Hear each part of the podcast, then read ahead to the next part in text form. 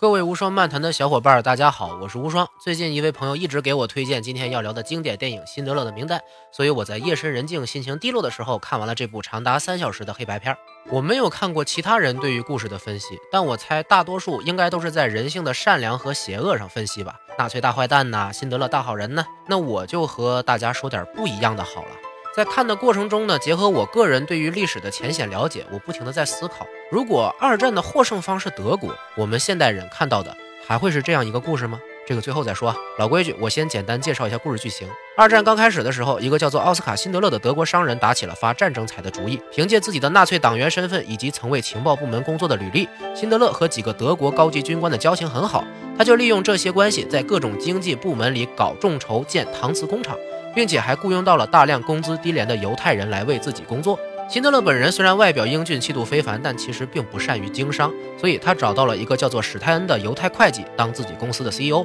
管理所有工厂账目和人力资源。自己负责协调公共关系和享乐，能干的史泰恩很快就把工厂的人手召集了起来，并且把各个用得到的政府官员都打点得很好。这段期间，辛德勒赚到了非常多的钱，贪图享乐的他给自己找了一堆漂亮的女秘书，买了豪车、香烟，四处参加酒会、舞会。而史泰恩则利用这个机会，不断的救下自己的犹太同胞，帮他们伪造技能证书，带进辛德勒的工厂，逃过被送进集中营的危险。慢慢的，辛德勒也发现自己工厂里的人似乎并不全是有经验的工人。在他知道史泰恩偷偷的救人。行为之后，虽然有点生气，但并没有阻止他，反倒继续提供自己的钱财，把更多的犹太人拉到自己名下的工厂，防止他们在街上被党卫军随意的枪杀。然而，随着战争的发展，德国对于犹太人的态度越来越恶劣。在辛德勒居住的城市里，党卫军大肆抓捕和屠杀犹太人，甚至在没有通知辛德勒的情况下，就直接把工厂里的所有工人抓到集中营里关押。看管集中营的纳粹头目叫做阿蒙格斯，一个外表英俊但是性格狠毒的反犹太主义者。在他的集中营里，每天都会有很多无辜的犹太人死在他的枪下，有时只是为了打发无聊而已。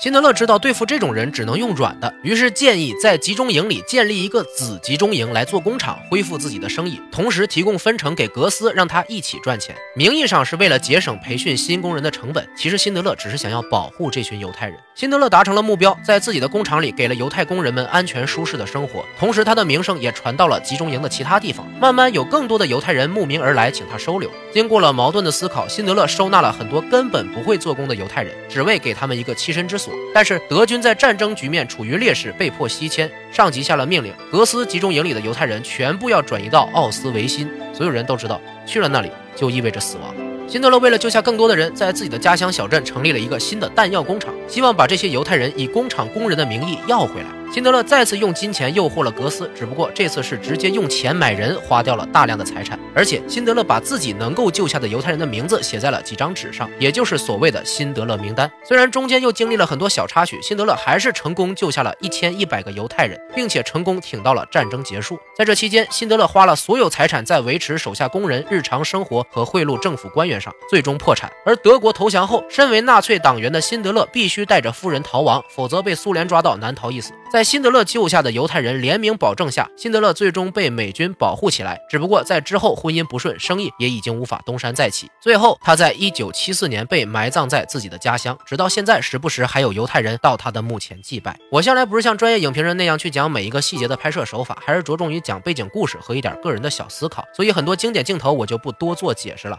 各位可以去看电影，自己感受这种强烈的镜头语言。在电影里呢，有一个小情节让我印象深刻。德军在街上处决犹太人的时候，是让他们站成一个纵列再开枪，这样一枪就可以凭借穿透力打死好几个，省子弹。当时的德国人，尤其是军人，就是不断的被灌输犹太人不是人的概念，对待他们就跟对待牲畜一样，杀人都要最大化效率，丝毫不存在对生命的尊重。党卫军在城市里抓捕犹太人的时候，一个德国军官在弹着优美的钢琴曲，但是身边不远处却是不断的机枪扫射和平民的哭喊声。导演这么表现，肯定是想要讽刺那些看起来衣冠楚楚，实际上犯下滔天罪行的人喽。估计观众们在看的时候也觉。得又恨又悲伤了。明明都是人，为什么这么理所当然的伤害他们、抢劫他们呢？这块才是引出我今天想要聊的话题的关键。排挤犹太人应该是欧洲各国的一个传统。虽然现在我们看历史书里骂希特勒都是因为他种族主义屠杀犹太人，其实希特勒并不是排犹的发起者，只不过在他这一代做的事儿是最露骨的而已。很早开始，欧洲几乎就被基督教把持着。根据基督教的理念来看，犹太人就是整个欧洲最大的另类。基督教主张清贫，不准放贷赚钱，而犹太人善于做生意，并且对外借钱放贷还要收利息的，这种信仰上的冲突是非常严重的。再者，犹太人的群体有些特立独行，不会向其他民族妥协任何风俗习惯，那这种少数人就很容易成为多数人的打击对象。犹太人刚开始被排挤的时候，被规定不能当官从政，不能拥有土地，只能住在犹太贫民窟，从事经商活动。罗斯柴尔德家族的传记里就有很多关于这方面的描写。十八世纪德国的法兰克福就规定，犹太人只能住在最脏乱差的那个街区，不管你有多少钱，都不允许你住大房子。歌德去看犹太街区的时候，非常愤怒地把那里的惨状记录了下来。难以想象，他们和隔壁住着舒适宽敞的大街区的德国人住在同一个城市。说回纳粹党在德国开始萌发的时候，希特勒既然要发动底层群众，必然需要一个大家都仇恨的假想阶级敌人，才能内部团结？这个敌人还不能像当权政府这么强大的，柿子得挑软的捏。那一直以来富有却被排挤成弱势群体的犹太人，自然就成了最佳目标。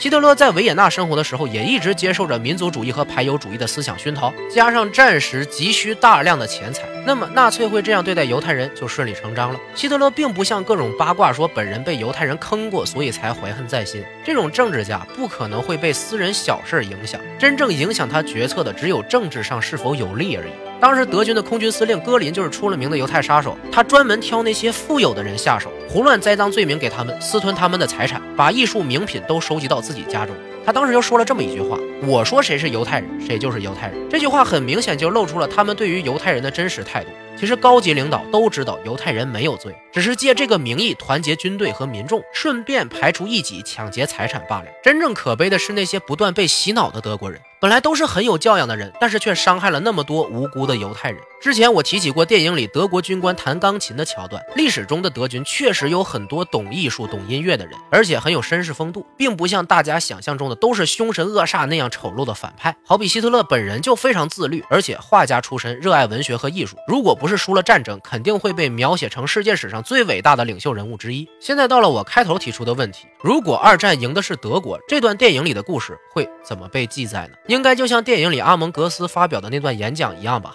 在集中营里屠杀犹太人会是一种光荣的象征，一次神圣的行动，因为是在清除世间的罪恶。讲故事的人不同了，站的角度不同了，故事本身也就变得不同了。而决定讲故事的人是谁的，从来不是善恶，而是强弱。说白了，就是谁赢了，谁才能讲故事。那讲故事的人肯定要说自己是好的，输的人是坏的，因为组成大众的普通人都是弱者，讨厌强者，想要获得他们支持，只能用最简单的道德观。就比如咱们古代的皇帝，一定要说自己是因为贤德才能得到上天眷顾，统领国家和人民。其实明明是自己运气好，经过斗争继承下来的而已。在过去的欧洲，实力强大的宗教自然就有能力说犹太人不好；在纳粹德国，独裁执政的希特勒自然就有能力说犹太人都该死。在现在的世界，所有人都可以去骂已经消失的纳粹德国是魔鬼，谁让他们输了呢？估计有的人看到这儿会骂我说：“他们杀了几百万犹太人，怎么可能不是魔鬼？你这么说，你也是纳粹言论。”我得先澄清一下，我不是任何党派的，也不可能给纳粹犯下的罪行翻案，只是单纯的聊聊历史，千万别拿其他的帽子扣我头上哈。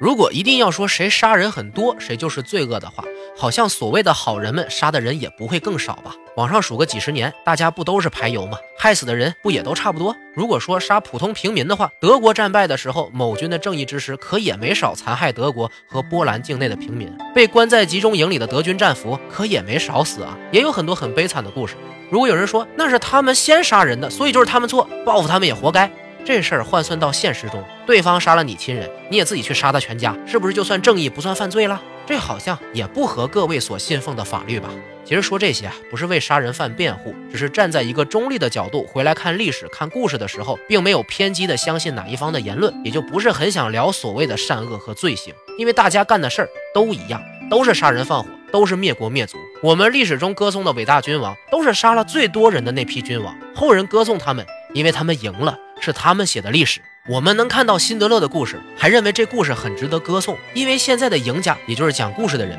是犹太人的后代而已。说到这儿提一嘴啊，有人专门查过这段历史，认为真实的辛德勒并不像电影里这么好，甚至很多名单上的人他根本都不认识，写名单的人也不是他，而是其他人。还有辛德勒之所以救这些犹太人，是为了战争后获得优待什么的。说老实话。我觉得真实的历史是什么样的不太重要，因为你根本不可能知道真实的历史是什么样的。我很不喜欢一些引经据典的言论，说什么因为我查的是正史，所以我的才是对的。你怎么知道正史说的就一定是真的？所谓的官修历史也是人写的，考据的也只是前人的记载而已。只要是人写的故事，就有主观性，就不一定是真的。何况官修历史本来就是统治者经手把控的故事，只信作者的地位而不考虑故事的逻辑和意义，是非常愚蠢低级的思维。只要这故事能够引起人的正向情绪，说白了就是让人能够跟随你的思想，就是好故事。何必总拿是不是所谓的真实说事儿呢？没必要的。大多数人们也不会在意这是不是真实的历史，他们只在乎这故事是不是自己喜欢的、